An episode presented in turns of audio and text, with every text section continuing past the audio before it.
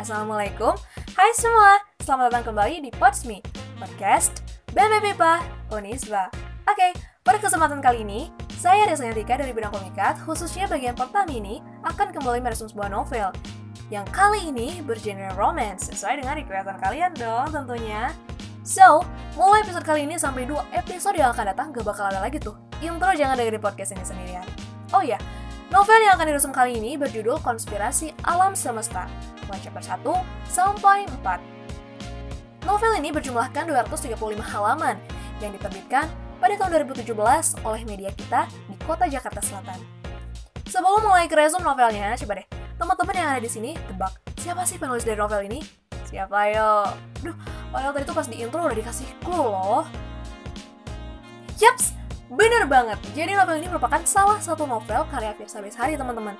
Di mana beliau merupakan salah satu penulis dan pemusik kelahiran Bandung. Yang teman-teman di sini nih pasti udah pada tahu dong ya sama karya-karya beliau yang keren-keren banget. Oke deh, daripada makin penasaran sama novelnya kayak gimana, yuk langsung aja kita mulai!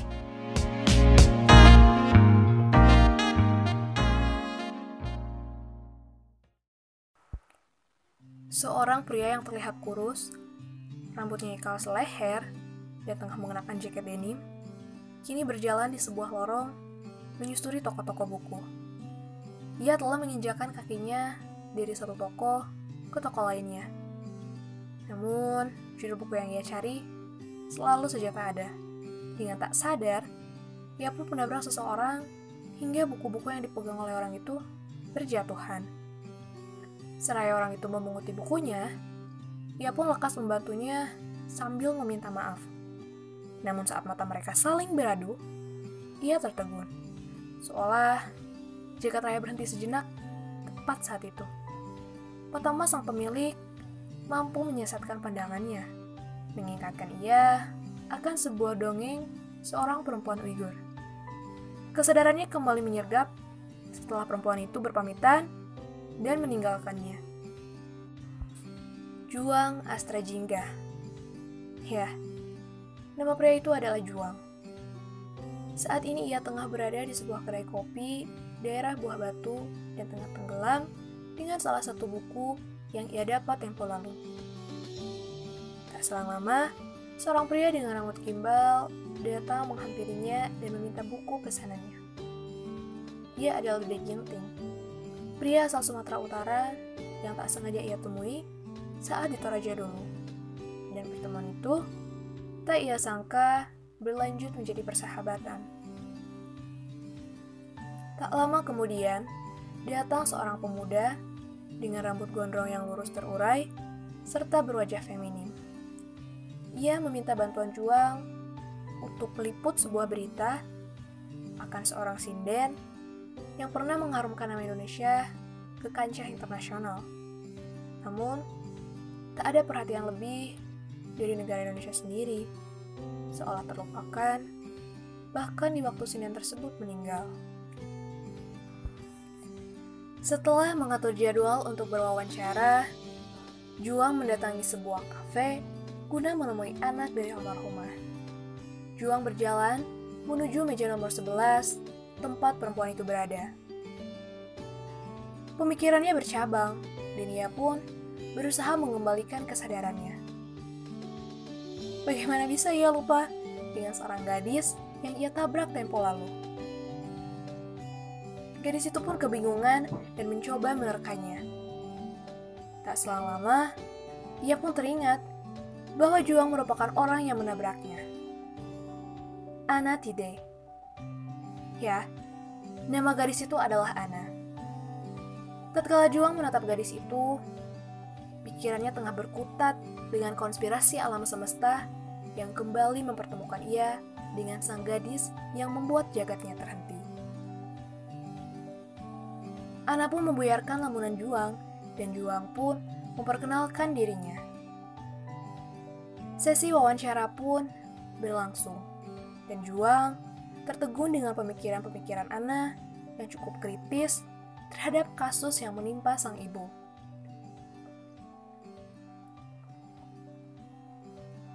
Setelah sesi wawancara selesai, pembicaraan pun masih berlanjut. ke sana dan kemari. Mulai dari perkuliahan Ana, musik folk, novel, dan film-film noir.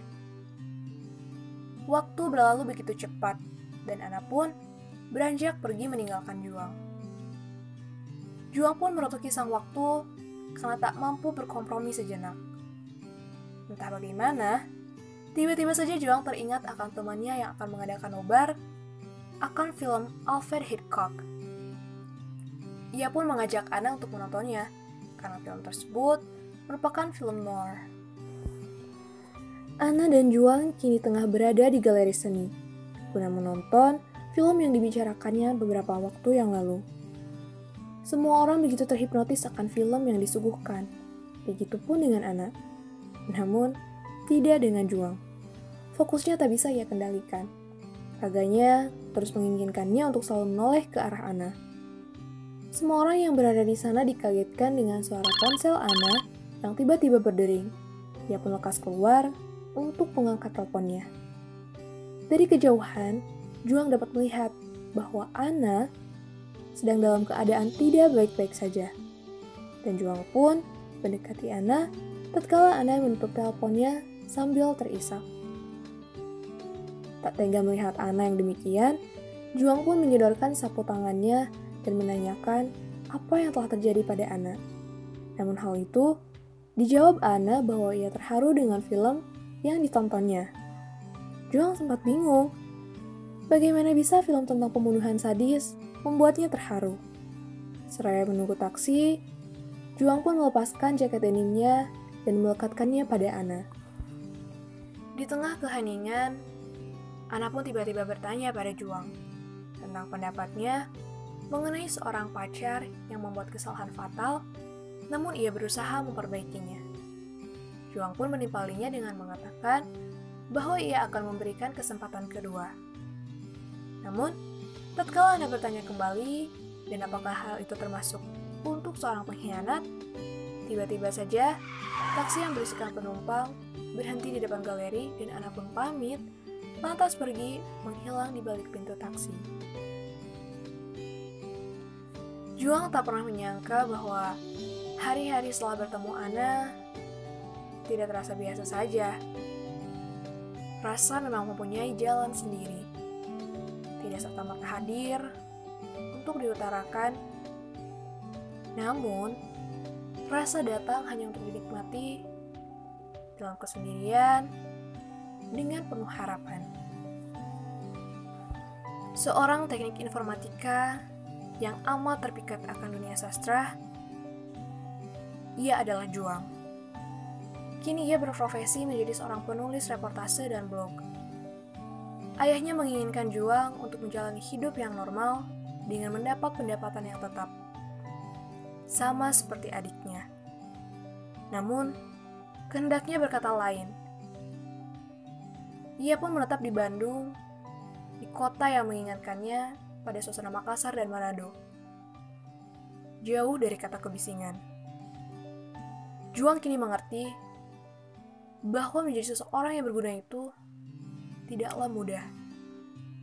Namun kini, hati kecilnya berkata bahwa ia sedang jatuh cinta. Ponselnya kini sering ia tatap. Malam-malam yang sebelumnya hanya seputar teori konspirasi, kini dipenuhi perbincangan hangat seputar hal-hal ringan yang ia utarakan sebelum tidur.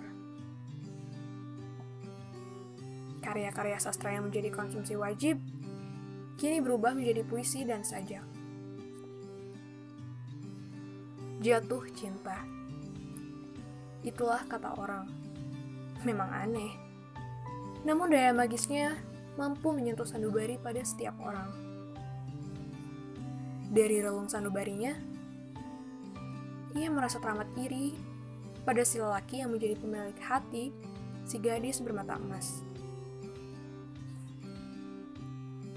sedikit menyebalkan memang, dengan rasa pada zona pertemanan. Namun ia sadar bahwa perasaan bukanlah suatu hal yang harus dilakukan dengan timbal balik. Terkadang, apa yang telah kita berikan belum tentu akan sama dengan apa yang kita terima. Namun ia sering menguatkan dirinya dengan apalah arti sebuah status selama janur kuning belum melengkung. Di sanalah masih ada harapan. Satu bulan penuh sudah ia lalui untuk berkenalan dengan Ana. Ia pun memutuskan untuk mengajak Ana keluar untuk melihat senja. Ana sempat bingung, kenapa harus senja? Karena ia pikir senja hanya membawanya menuju kegelapan. Lantas Juang pun menimpalinya dengan mengatakan, walaupun senja membawanya menuju kegelapan, tapi kalau ia mau bersyukur, ia dapat menikmati indahnya bintang dalam kegelapan. Juang dan Ana pun berkendara ke sebuah taman hiburan di Jalan Sirnagali. Pengunjungnya tak seramai Dufan, namun masih dapat dinikmati karena harganya yang lebih manusiawi. Setelah menaiki komedi putar, Ana pun menyarankannya untuk menaiki biang lala. Dan hal itu tak dapat Juang katakan tidak pada sang peminta. Namun bila ia mengingat teman-temannya yang mengetahui bahwa Juang menaiki wahana tersebut, Pastilah ia ditertawakan. Namun mau bagaimana? Rasa selalu merebut logika. Biang lala yang mereka naiki tiba-tiba saja mengadat, hingga menyisakan keduanya bergantung di puncak tertinggi biang lala. Dapat dilihat keduanya pemandangan senja yang mulai berpamitan. Selepas terjadinya perperangan hati dan logika, Tangan Juang secara refleks mendarat pada punggung tangan Ana. Gadis itu pun tertegun dan melepaskannya secara perlahan. Ana sudah memperingati Juang bahwa yang mereka lakukan bukanlah kencan. Dan ia pun sudah memiliki pacar. Namun Juang sadar akan hal itu. Ia pun mengatakan bahwa Ana sendiri pastilah mengerti akan ajakan Juang ke tempat itu. Biang lala kembali berputar. Ana pun cepat keluar dan meninggalkan taman hiburan. Di tengah delapan langkah kakinya, Juang meyakinkan Ana bahwa ia akan menunggunya dan membuatnya lebih bahagia. Gadis itu pun menimpalinya bahwa hidup tidak sesederhana itu. Namun, menurut Juang, sebenarnya hidup ini sangat sederhana hanya saja, manusialah yang rumit. Ana pun kembali berkata, kalau dia yakin bahwa juang bisa membuat orang yang ia sayangi bahagia. Namun, untuk dirinya, ia hanya hadir di waktu yang salah. Dua tahun silam, saat Ana masuk fakultas pertanian, hatinya terpikat pada senior yang dua tahun lebih muda darinya. Ia adalah Derek Ismail yang memberikan warna-warna dunia sekaligus luka pada Ana. Karena enam bulan yang lalu, sang kekasih berselingkuh. Namun rasa yang Ana punya membuatnya bertahan hingga saat ini. Empat bulan silam, ia bertemu dengan warna lain, dan ia adalah Juang Astra Jingga. Dengan Juang, ia merasa istimewa dan ia senang akan hal itu. Bukan diperlakukan seperti Tuan Putri, namun dengan ia menjadi co-pilot dalam pesawatnya bersama Juang. Ia tak bisa mensamaratakan rasa. Namun, kelabilannya dapat menyakiti banyak pihak, termasuk dirinya sendiri. Juang yang telah berhasil mengembalikan logikanya mengirimi Ana sebuah pesan singkat bahwa ia sudah lelah dengan fakta bahwa ia harus sembunyi-sembunyi menyayangi Ana. Ana pun membalasnya bahwa ia tidak bisa meninggalkan seseorang karena keegoisannya. Dan kini pun ia bingung harus bagaimana. Juang yang agak geram sendiri dengan timpalan sang gadis yang sok naif, membalas bahwa Ana harus bisa mengambil keputusan. Sejak malam itu dan malam-malam selanjutnya, tak ada balasan lagi dari Ana.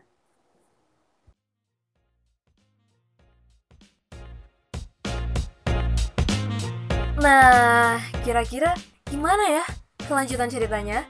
Buat teman-teman yang penasaran sama kelanjutan ceritanya, teman-teman bisa langsung baca aja novel dari konspirasi alam semesta ini. Biar teman-teman gak ketinggalan sama info podcast selanjutnya, teman-teman juga bisa follow Instagram dari BMF MIPA di @bmfmipa Onisba. Oke, mungkin cukup sekian dulu untuk resume novel kali ini. Oh iya, di sini aku juga mau mengingatkan teman-teman untuk stay at home dan stay healthy. Have a good day. Wassalamualaikum. See you in the next podcast. Bye.